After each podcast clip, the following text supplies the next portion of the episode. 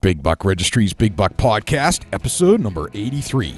Matt Duff, Jeff Danker, and Major League Bowhunter. We we don't sugarcoat it. I mean, we Right. show it. I went through target panic for the first time and didn't really understand what that really was.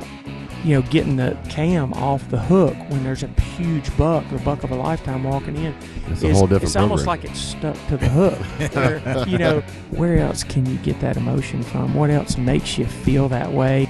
You're not shooting your bow enough. By so much shooting and muscle memory, when that pressure's built up, you still have the mental aspect, but your body knows what to do. You take over, you put the pin where it needs to be.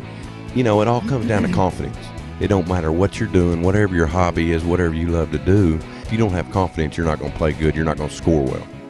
The ranch is selling. All this is built up, and this this is uh, you It's know on. he ain't he ain't It's broadside, on. but Right. he's This it. so I just pictured that exit. Enjoy that whole process. And, you know, at the end of the day, whether we get that deer or not, it is kind of non circumstantial. So I got so many chills on me right now because I can see it late October and the, the leaves changing in, in Iowa. When you get too much concrete around you, you don't see that.